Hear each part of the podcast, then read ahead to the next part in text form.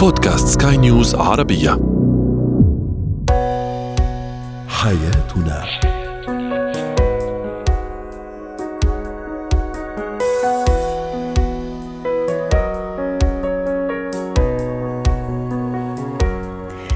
معكم أسيا البشارة أحييكم وأرحب بكم في برنامج حياتنا. نناقش فيه حياتكم بكل تفاصيلها ومختلف مجالاتها. نسعد دائما بمشاركتنا آرائكم وتعليقاتكم عبر واتساب على الرقم 00971 561 88 6223 كما يمكنكم الاستماع إلينا من أي مكان وفي أي وقت عبر موقع سكاي نيوز عربية ومختلف منصات البودكاست. هو وهي.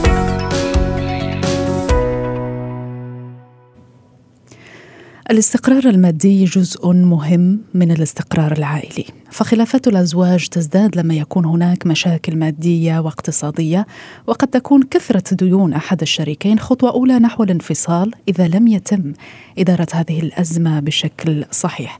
للحديث أكثر عن هذا الموضوع تنضم إلينا الاستشارية النفسية والأسرية الدكتورة ريما آه، بجاني قبل أن أسألك دكتورة ريما دعينا نذهب لنرى أجوبة متابعين على ال social media سألناهم شريكك كثير الديون تسانده أم تتخلى عنه. كان هذا السؤال الذي طرحناه على متابعينا في مختلف منصات ال social media وكانت الأجوبة كالتالي. إنجي تقول على حسب الديون هل أنا طرف فيها أم لا؟ دياب يقول أتخلى عنه.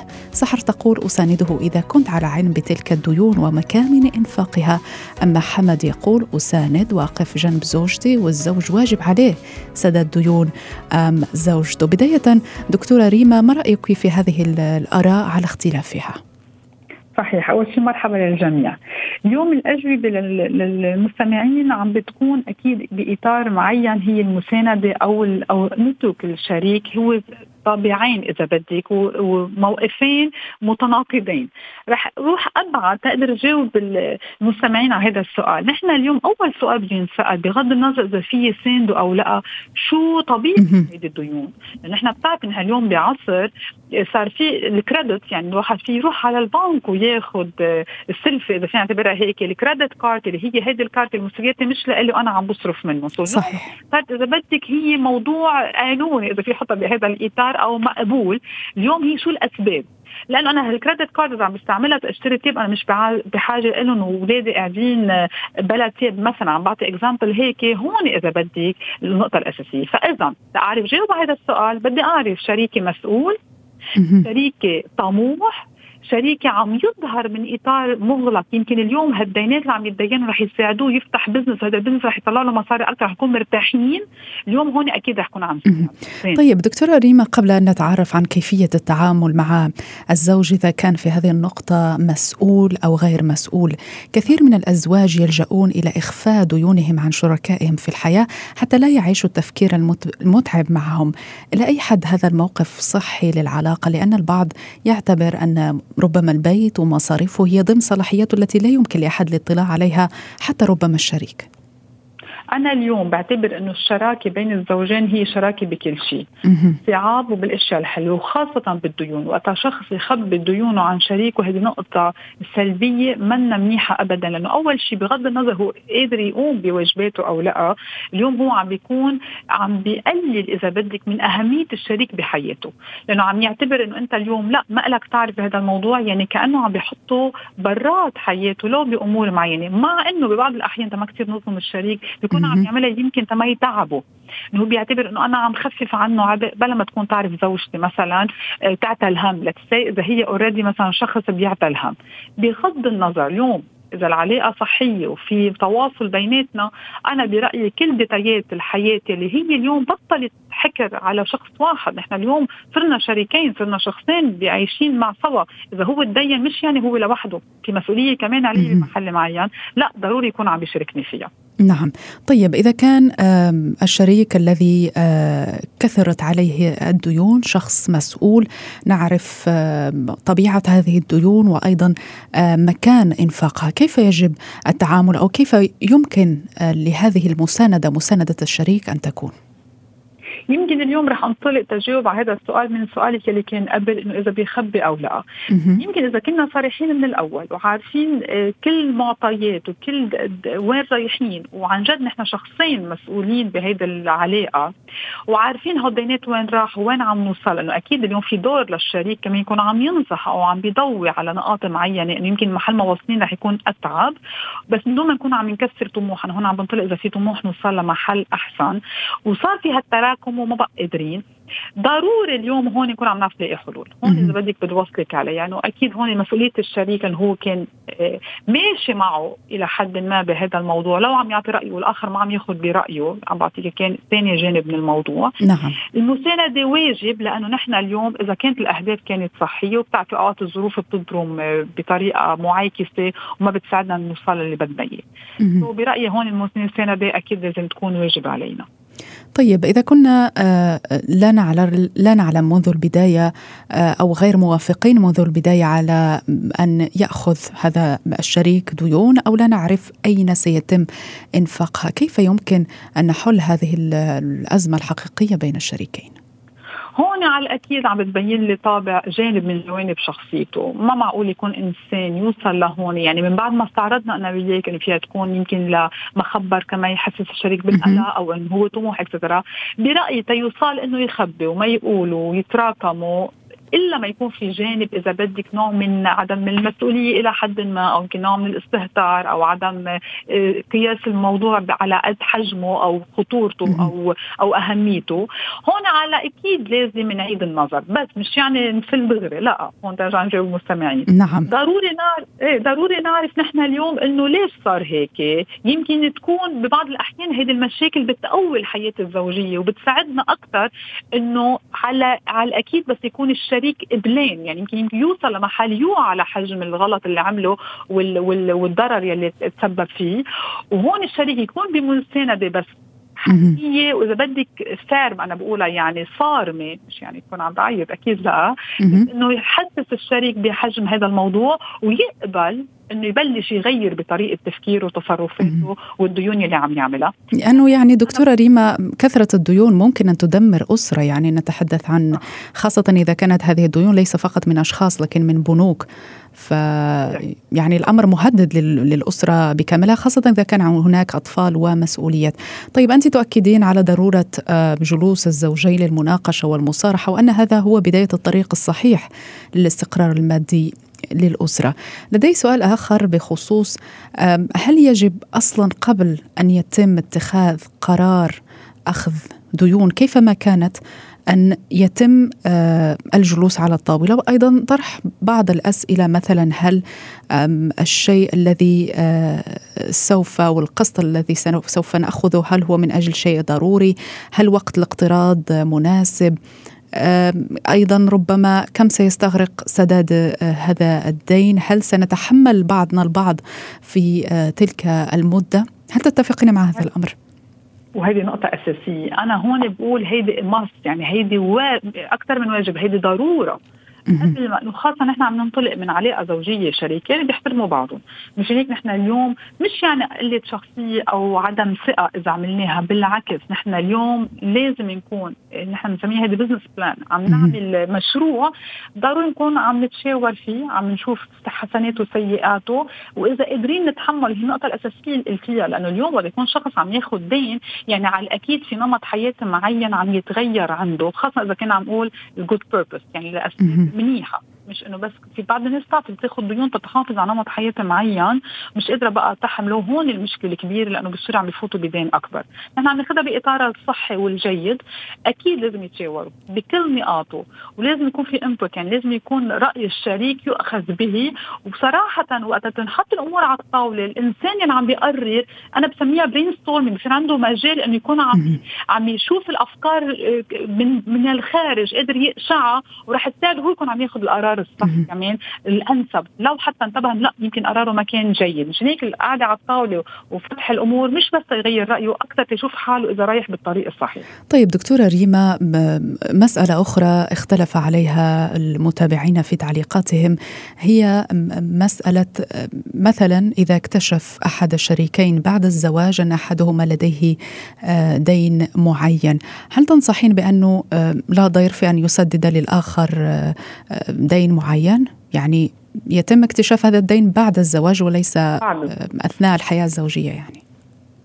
اليوم هذه نقطة إذا بدك فيها فيها فيها نقاش كبير لأنه صراحة كمان بتنبع من بعض المحلات على إنه عدم المشاركة بال بال بالأفكار. يعني كان واحد عم بيخبي على شخص ثاني بس هون البشع فيها إنه تداعياتها رح تكمل. لأنه الشخص اللي عليه الدين ما رح يقدر يكون عم بيقوم بمسؤولياته كاملة لأنه يكون عم يوفي الدين اللي عنده إياه. أنا على الأكيد مع إني انحكى فيه قبل الزواج لسه وصلنا تزوجنا وفي هيدا الدين. هون أكيد بترجع للشخص الشخص على قديش هو حاضر يكون موجود بهيدي العلاقة وعم بيقدم رح أسمح لحالي أقول بعض التنازلات. ليش؟ لأنه ببعض مع ببعض يعني قادر يشوف يمكن قد إيه هالعلاقة رح تكون أحسن بعدين. بس على الاكيد إذا بدها تنعمل هالتنازلات ما فيها تنعمل بطريقة مباشرة. يعني بعض الناس لأنه بيكون بعض كثير بحبوا بعض ومش قاشعين يمكن الأغلاط بيروحوا إنه لأ يغطوا هذا الدين ويعملوا كل شيء ويمكن للأسف يعودون على نمط حياة منه كثير مسؤول. ضروري نعم. يمكن ينحكى كمان على هذا الموضوع وبنفس الوقت نكون عم نساند. وهون نحن اذا بدك النقطه الاساسيه هالمسانده بدها تكون مدروسة. مساندة منطقية ومساندة واعية. تما نكون حتى عم نشجع الشخص اللي عم نسانده يضل بهذا النمط الحياتي اللي هو منه كتير صحي. نعم شكرا جزيلا لك الاستشارية النفسية والأسرية الدكتورة ريما بجاني. زينة الحياة. نتحدث الآن عن متلازمة الطفل الواحد. قد تبدو لك عزيزي المستمع كلمة متلازمة التي أضفناها في الجملة إشارة إلى مرض أو اضطراب. ليس إلى هذا الحد لكن المصطلح فعليا ظهر أواخر القرن التاسع عشر من طرف أخصائيي علم نفس الأطفال جي ستانلي هول وإي دبليو بوهانان. بعد أن قام باستبيان لدراسة وتصنيف 200 طفل حسب عدد من السمات. النتيجة جاءت كالتالي أن الذين ليس لديهم أشقاء يعانون من ضعف إدراكي معرفي وسلوكي. لكن هذه الدراسة تبدو للكثيرين مبالغ فيها بعض الشيء. لكن نتساءل اليوم من أين نبعت هذه المزاعم؟ دراسة أخرى صدرت عام 2020 عن مكتب الإحصاء الوطني الأمريكي ظهرت أن نسبة الأباء الذين لديهم طفل واحد فقط في أمريكا قفزت من 11% عام 1976 إلى 22% في عام 2017 ومع ذلك فقد سادت خلال القرن التاسع عشر وحتى القرن العشرين صورة سلبية حول الطفل الواحد. الاكتفاء بهذا القرار قد يكون صعب لكن موضوعنا اليوم لن يكون حول قرار الذي يتخذه الآباء والأمهات أن ينجبا طفل واحد ومدى يعني صحة هذا القرار لأنه يبقى اختيار شخصي. لكن حديثنا سيكون حول الأطفال الوحيدون. هل فعلا تكون لديهم مشاكل مقارنة بالأطفال الذين يكون لديهم أشقة؟ هناك طبعا مزاعم. مفادها أن ربما الأطفال الوحيدين هم أنانيون متطلبون.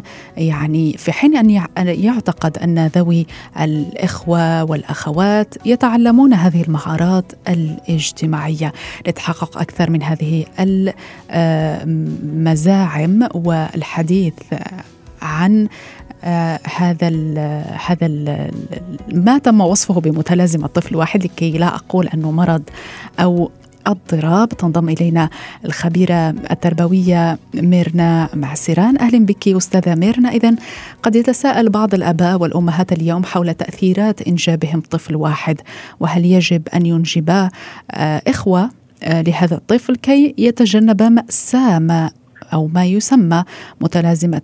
الطفل الواحد التي كانت نظرية اختصاصيي علم نفس في القرن التاسع عشر. اليوم هل هناك أي دراسات تؤكد أو تفند هذه المزاعم وهذه النظرية؟ هلا آه، هو في أسباب معينة لحتى الأهل آه، بيقرروا ينجبوا طفل وحيد. يعني ممكن تكون لأسباب مادية أو لأسباب اجتماعية ثانية بس أنه أكيد الشيء الأكيد أنه وجود إخوة بالبيت بيساعد أكثر لنمو هذا الطفل. بيساعدوا بيعملوا ستيميوليشن آه بيعودوا على وجود آه غير أولاد بحياته. فايه يعني وجود غير أولاد أو غير إخوة معه بالبيت آه شيء أكيد بيساعد وفعال أكثر لكن هل فعلا انعكاسات إيجابية؟ نعم. على نمو وتربيه الأولاد. طيب هل صحيح أنه الطفل مثلا الوحيد قد يعاني من مشاكل معينة؟ أو أن الأمر آه، يتعلق ويعتمد على التربية والبيئة التي ينشأ فيها هذا الطفل؟ هلا هي اثنين. إذا كانوا الاهالي واعيين اناف أنه يربوا طفل وحيد بدون ما يحسسوه بالوحدة بدون ما ينعكس هذا الشيء على نفسيته أو على عاطفته ممكن إنه هذا الطفل آه، يربى بدون انعكاسات سلبية عليه. بس آه يعني برجع بقول إنه وجود إخوة حواليه ممكن يسهل عملية التربية على الأهل كمان. يعني الأهالي ما بدهم يتحملوا كمان هذه المشقة كلها أنه يربوا طفل وحيد. يعني وجود إخوته كمان حده آه، بتأثر على شخصية هذا الولد بتأثر على نفسيته بتأثر كمان على تفاعله مع الآخر.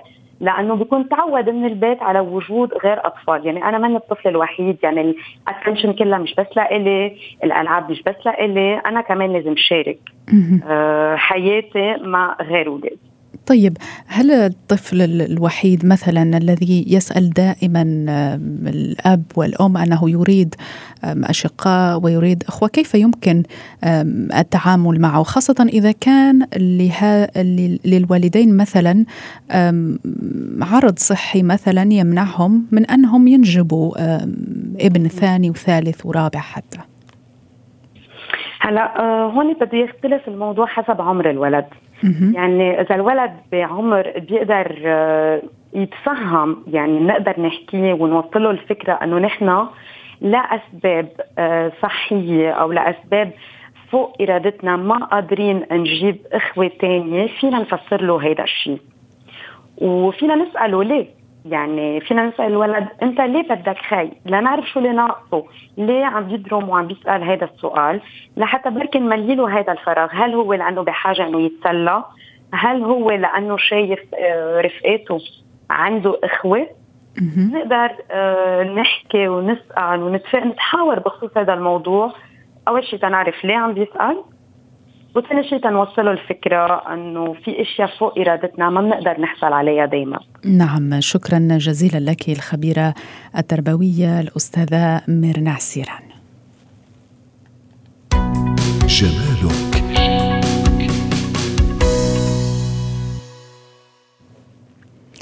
نتحدث اليوم عن كيفية اختيار منتجات تنظيف البشرة المناسبة لكل بشرة.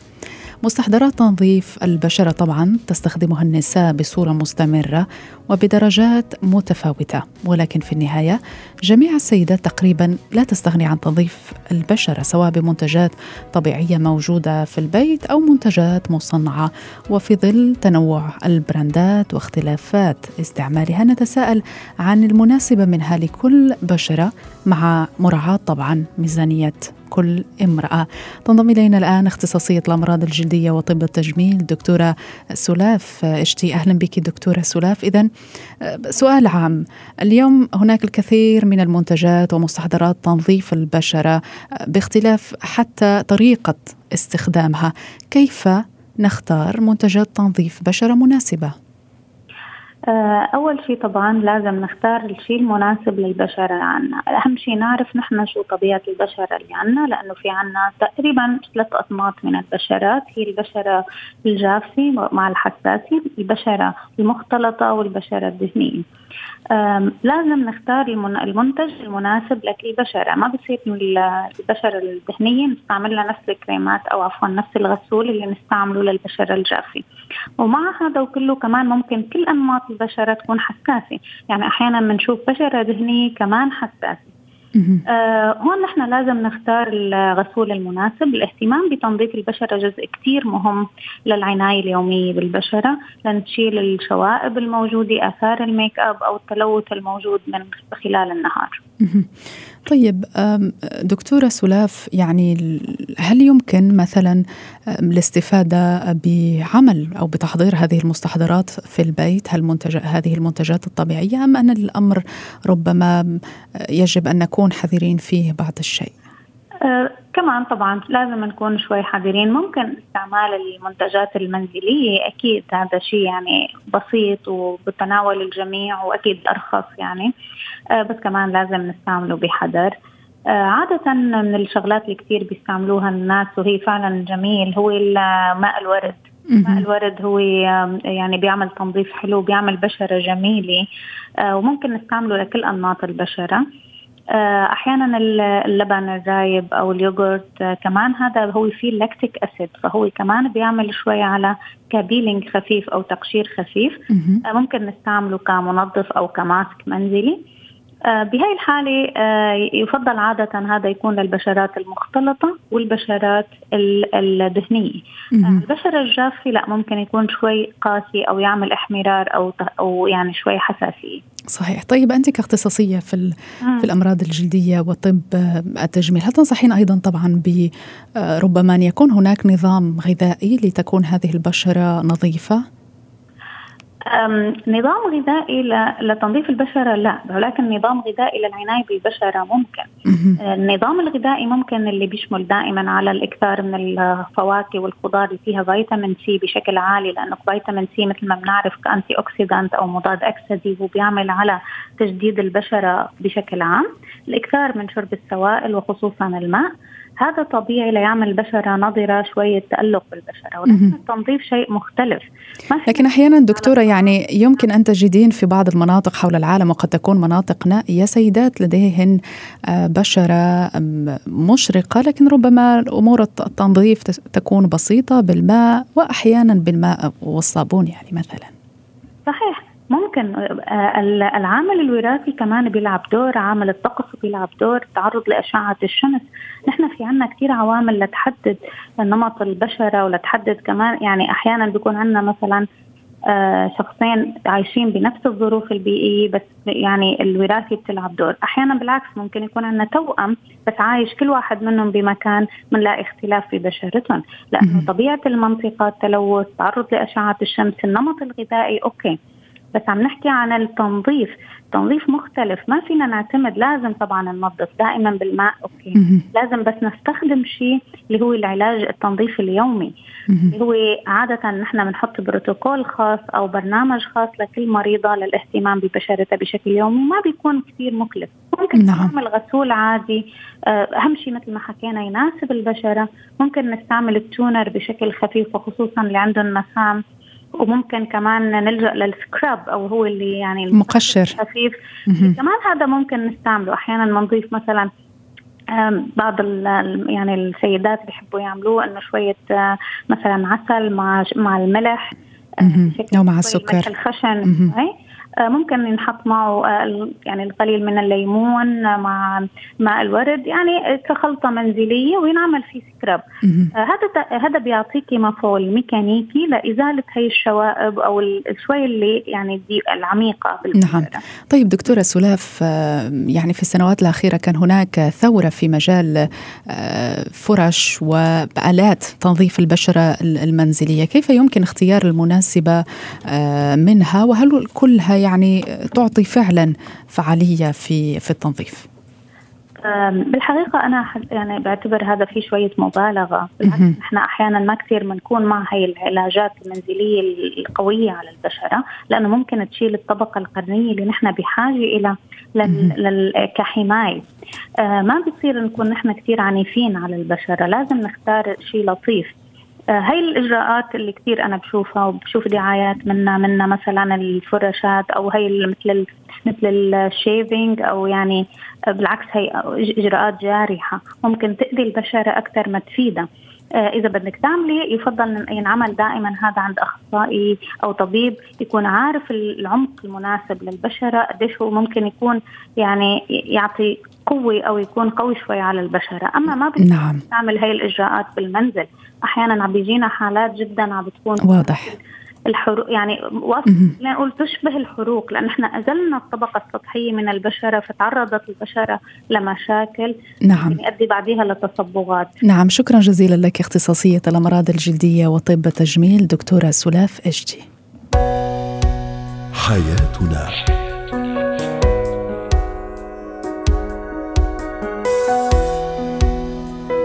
ختام حياتنا. إلى اللقاء.